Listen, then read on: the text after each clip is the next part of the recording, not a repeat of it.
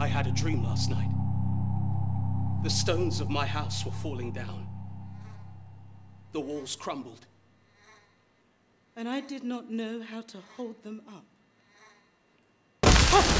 When the old king dies amidst turmoil and conspiracy, a young man flees his country. He builds himself up in a new land, gains prosperity and status, but he's still seen as a stranger.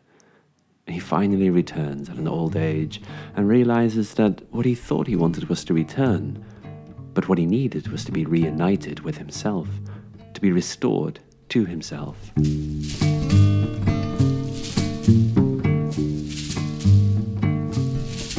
In this episode of the Young Vic podcast, we will look at this 4,000 year old Egyptian story. How it inspires the play Changing Destiny, and how writer Ben Okri retells it to speak both to the now and to Africa's history. Later in the episode, the show's director, Kwame Kwei-Armah, will be talking to Egyptologist Alison Hedges. They talk mummies and myths and the origins of theatre, and how we might be mistaken about where these are. My name is Tonki, and today we are taking a deep dive to demystify the story and the world of Sinuhe the Warrior King in Changing Destiny. Now transport yourself to a campfire 4,000 years ago when this tale was first told. That's actor Joan Iyiola. She performs Changing Destiny together with Ashley Zhangazha. They decide each night who plays Sinuhe through a game of rock, paper, scissors. I am a royal guard. I love this country to my bones. I should be holding up the system. But the system is a mess. Okay, so what are Changing Destiny and the poem of Sinuhe the Warrior King actually about? Let's do a quick 30 second synopsis. It starts around the year 1960 BCE. At the time, Egypt is ruled by a pharaoh called Amenemhat. And he'd come to power in what we would nowadays probably call a military coup, and he's been in power for about 30 years. And then turmoil begins, unrest, there are conspiracies, the people are unhappy. And Pharaoh dies suddenly and mysteriously. Sinuhe is a soldier in the Pharaoh's army, and when he hears the news of the Pharaoh's death, he realizes this is going to have deep consequences for him. Here is how that is worded in the original poem read here by Kwame Kwei-Armah. The words had a terrible effect on me. My mind went blank, my heart pounded in my chest, and I trembled from head to foot. At once, I knew I was not safe in Egypt. I had to flee. I had to find somewhere to hide. But why does Sinuhe flee? Well, that question has kept people busy for a few thousand years now. You see, like many great works of literature, the poem of Sinuhe the Warrior King has questions in it that resist single, simple answers. I need to run. I need to run for my life. Why does Sinuhe take onto his shoulders the guilt for something that he hasn't done? Does he fear he will be implicated in the conspiracy? Is he guilty by association? I mean, there are so many questions there. Is his mind playing tricks on him? Does he become haunted by his own mind? Does he fear the repercussions of the Pharaoh's death, who, as a soldier, he was meant to protect, of course? Or does he fear more unrest and instability under the Pharaoh's successor?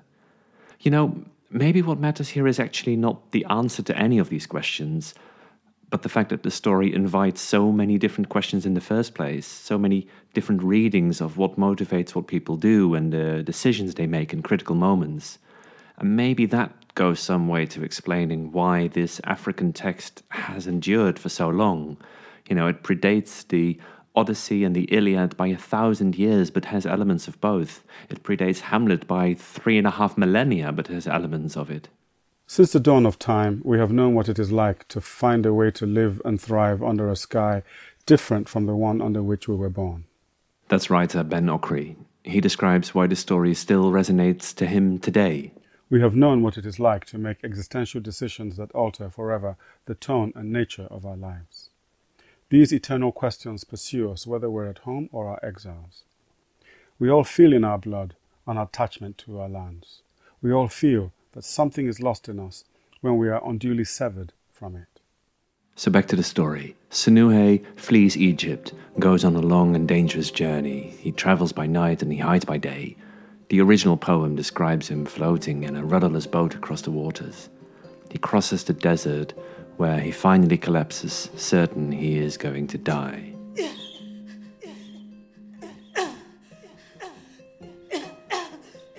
But he is saved by a friendly nomad. He's given shelter, he's given work. I've gone from being a soldier in the royal palace in Egypt to someone who looks after the cattle of a sheikh. You know, maybe there's another clue there to the enduring resonance of Sinuhe.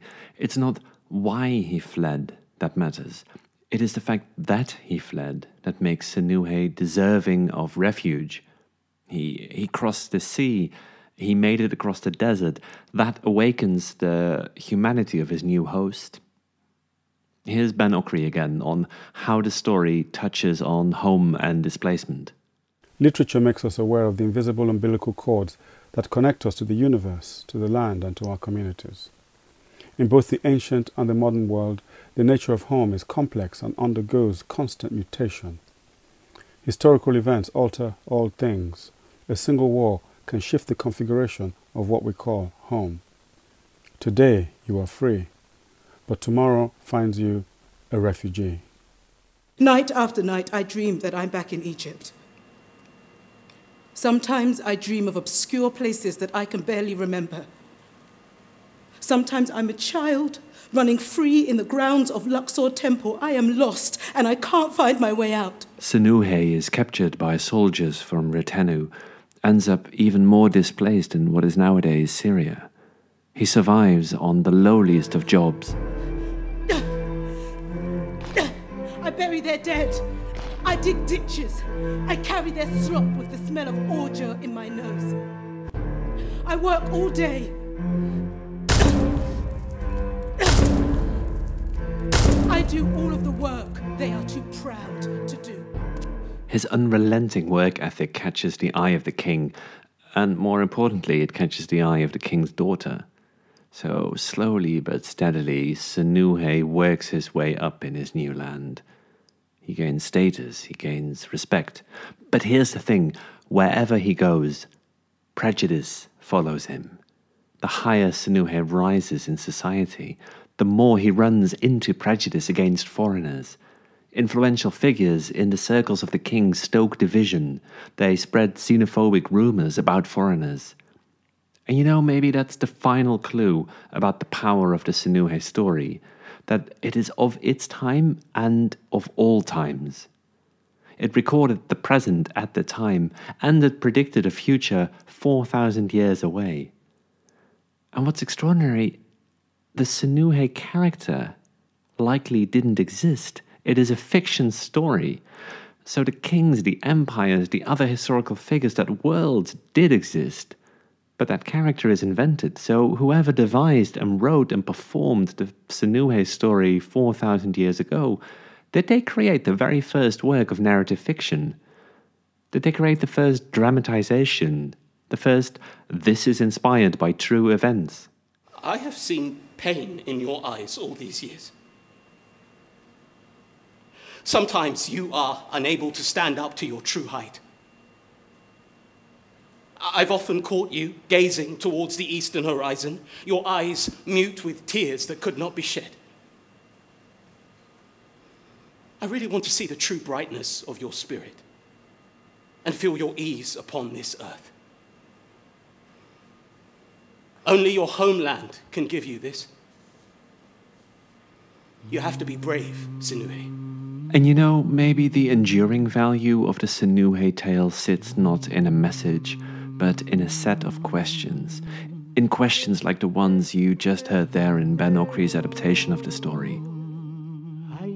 Questions of what happens when you're spiritually bereft, when you're separated from the ground that made you you.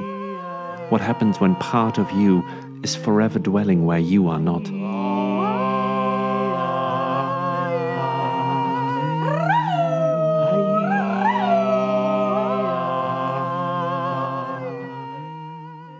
More information on Changing Destiny is at our website at youngvic.org.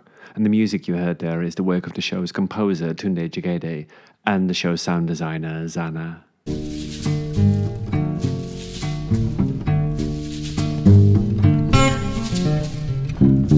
Now, for the next part of this episode, we are going to turn to the director of Changing Destiny, Kwame Kwei-Armah, and Egyptologist Alison Hedges from the University of Maryland. First of all, I cannot tell you how overjoyed I am to speak to you. And secondly, tell me everything you know about Egyptian drama. Go.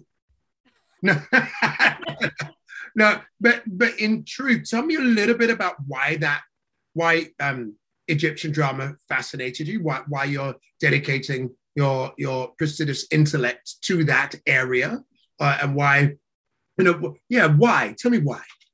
I actually started out as an actor. So I come from a theatrical background and I found my way to Egyptology through classical Greek drama because I was interested, I was drawn to the to, to classical Greek mm-hmm. uh, texts and classical Greek drama, and I wanted to learn Greek. In that process, I was introduced to Egypt uh, and Egyptian history and especially um, Egyptian religion. And um, I was instantly hooked. And if I think if you talk to a lot of Egyptologists, they, they will probably tell you the same thing. There's some moment at which they're just hooked. And I realized throughout all of my studies of, of Egyptology that I had not heard very much at all about, uh, about drama and about performance. So I started digging started um, started doing the research and found out that absolutely it's it's there. It's just been it hasn't been um, it's not talked about a lot. And um, so i had to i really had to, to, to dig for some of that information. What, what what are the the performance? What's the history of performance in the in the egyptian theatrical canon as it were? One thing that's in that uh, it's important to to understand is that it's not theater in the sense that um, that we normally think of it in this day and age, mm-hmm. um, and certainly in the in the in the uh, American and and British uh, European uh, tradition of theater. It's not theater that is performed for um, entertainment or for uh, or for monetary or for a, a to make money. It's it's what? It's, no money. No, no. that sounds that sounds very much like our tradition of theater right now. but the theater is done for a very specific purpose. So it is performed for um, religious purposes, for political purposes, civic uh, civic purposes, to achieve some kind of effect, to achieve some kind of, um, of transformation or to confirm, say, confirm uh, the strength and power of the pharaoh for instance. That's a big one. Um, or to to celebrate um, in the case of the festival of osiris the, the Khoiak festival um, to celebrate uh, not only Osiris as a god, but as um, but the souls, remembering and celebrating and honoring all of the souls of the deceased. A lot of people might call that ritual drama.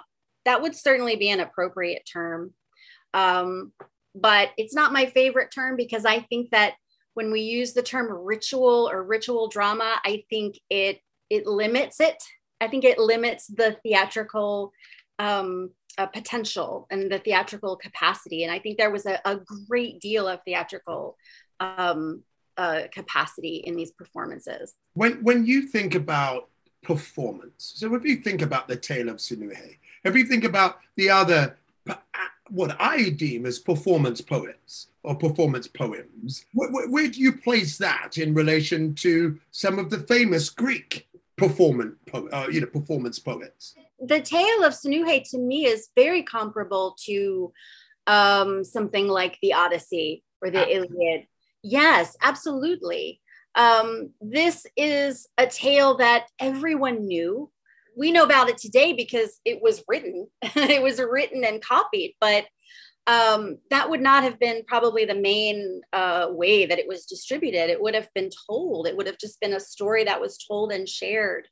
Uh, of and and performed in that respect and being you know the the the storytelling tradition the oral tradition who, who would that poet or or that storyteller who who would who would they tell that story to there were um, storytellers who came in and and would would perform for the for the pharaoh um, and for the court for the pharaoh's uh, high officials and that might have been where they where these stories began in fact and, and talk to me a little bit about about getting to Egypt via Greece. I mean, I, I you know that, that, some of the you know some of the Greek scholars you know spoke about Egypt in in, in rather uh, in rather glowing terms in terms of the root of, of much or not of much, but but the root of many things that they would would go on to augment. Um, how, how did you do that leap? I mean, and how did you feel when you started discovering, oh, this story feels a little like that story? Only it's earlier or, or, or older. There was a lot of interaction. There was a lot of there was a lot of trade. In fact, in the Iliad, um, there is mention of Egypt and there is mention of, of the wealth of Egypt and the power of Egypt. So there's certainly um, a lot of, there was a lot of admiration and respect for Egyptian culture on the side of the Greeks. There are many uh, uh, parallels between the Khoiak festival and the, um, the festival of, of, of Dionysus but we're talking about about uh, at least a thousand years between these two these two things. In my opinion in my humble opinion there is no doubt that there was influence there. There's no doubt that there that um, the greeks were aware of egypt and what was going on there and aware of the customs and aware of um, the practices. And um, i think absolutely there was there was influence. There there was um, cultural influence there, which eventually became a cross cultural uh, influence during the Ptolemaic period, much, mm-hmm. much later. One of the questions that fascinates me is as someone who, who understands, as you do, and have studied Egyptian drama, um, what, what, what text really pulls you? What's the text that you go, oh, oh, this, this touches my soul? Mm. Uh, the Lamentations of Isis and Nephthys. Yes, the Lamentations. Are, so well, you're familiar? Can you tell us? Can you tell us a little bit about it for those un, who are uninitiated, and then tell tell us why it moves you so? Absolutely. Um, so if you you're familiar with the story of Osiris, yep. Um, if I feel like I can yeah. For skip the over, skip over skip over that bit and skip over the Osiris. Direct pieces of pieces all over the world and having to be collected and then reassembled as one in exactly. order to reconstitute the land. So exactly. anyone who doesn't know, that's roughly our Osiris story. exactly. So Isis and Nephthys are going in search of Osiris. Um, they have collected these these pieces, and it just makes me think of the um, just the the grief and the pain of of of having to make that journey and having to make to to collect those pieces. Um, but also the the power of being able to come together. And i think it's it's it's it's the two women. I think that's that's part of what what pulls me.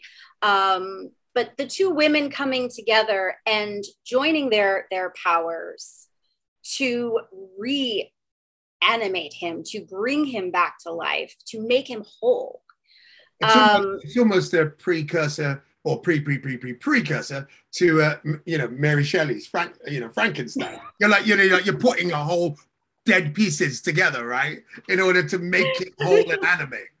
It, it, no, I know it doesn't. It's not very glamorous when you think of it that way, or romantic when you think of it that way. Yeah, when you think about sewing the pieces together. How, however, right, right, it, right. there is something beautiful and romantic about trying to reanimate, trying to repiece. Take, exactly, take trying to bring, trying to bring him back. Um, and of course, that's the that's the um, that's the foundation of their whole uh, the, the the funerary tradition, the mummification, the tradition of mummification that that they um, wrapped him up in these linen bindings that's how they they they they made him him whole again when you read and, and of course you said that you can read in middle egyptian as it were to mm-hmm. uh, um what what does it sound like what what what, what part of vocabulary is uh, is there any part of the vocabulary that's or that of our modern vocabulary that's missing? Are you able to you know are you able to say it in in a poetic fashion? Can we hear the rhyme? Can we hear the like? How do you approach reading it? Um, first of all, to yourself, and then as a former actress, reading it aloud. Right. First, you take the the hieroglyphs Mm-hmm. and you have to uh, transliterate the hieroglyphs into a the Latin alphabet first. Um, at least that's that's the way that it has been done. There's got to be an easier way. I'm not a philologist, but this is my little plug there's got to be an easier way guys um, but maybe but at least for at least for those of us who use the latin alphabet this is the way to do it which is to um, take the hieroglyphs transliterate it into a latin alphabet so that it's possible to read these words um, so I'll give you I'll give you an example. I actually um, I staged a, a, a, version of the Lamentations at the University of Maryland last year, and I wanted the uh, uh, the the actors playing uh, playing Isis and Nephthys. I wanted them to read some of that um, Middle Egyptian out loud, um, but I only had an English uh, copy of it so um, i actually i did my own my own research to try and reverse translate. Reverse engineer yeah. And then, and then i reached out to some of my my uh, my colleagues in egyptology who are much uh, uh, more masterful with language um, to to translate just one just one line which is the opening line um, um, for Isis and Nephthys, which is um, come to your house. So the Middle Egyptian was mira perek, mira perek, um, me come to air perek, your house. Right. Um, it's actually quite surprising that this ancient Egyptian language is not is still like kind of structured in a very like close enough in that way to yeah. right to our to our language and what I mean, again, I can't thank you enough. It's really beautiful to bathe in your knowledge and your love and passion.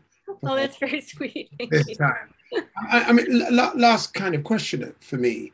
talk to me a little bit about, like, if you were introducing people to Egyptian literature, what would be the best way about it? What would you use? What would be the first piece you would use? What would how how would you say, look, these are the towering works, and but but this is this is the way in. I mean, it's a silly question because everybody will have different ways in, and you spoke about yours, the story of uh, you know Osiris while you were standing next to a mummy, and then right, you go, right. "Oh my God, I'm in," right? and, and and and then you later, of course, discover that that you know Osiris, the wrapping, uh, uh, you know, for mummification, is born out of this story, right? and all of a sudden, it becomes romantic and symbolic and kind of beautiful. Mm-hmm. Um, not everybody's going to be standing in front of a mummy and knows the story of Osiris, you know, Osiris. Sure, sure, yeah. I think um, now, of course, I would love at this point to say the tale of Sinuhe because that would tie in perfectly Beautiful. with changing destiny. Of course. Um, but I, I, think, especially for a young person, I would have them read the tale of the shipwrecked sailor. Mm-hmm. The Tale of the Shipwrecked Sailor, which is the same period as Sinuhe. Uh, so it was also written in Middle Egyptian, mm. and uh, but the story is um, it's a it's more fanciful.